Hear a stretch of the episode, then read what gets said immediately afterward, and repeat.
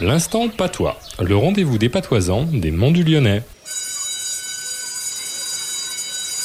Bonjour professeur Claude. Bonjour Stéphane. Alors professeur, dites-nous quel est le mot de patois de la semaine Gassi. Gassi. Et qu'est-ce que ça veut dire Verser une petite quantité. Mhm. Ou ne gassi pas la soupe. Ne gasse pas la soupe, tu vas encore en mettre partout. Il faut pas confier de soupière à un jeune, ni non plus à un vieux qui marche en trempalant. Mais le vieux reste prudemment assis en attendant qu'on le serve.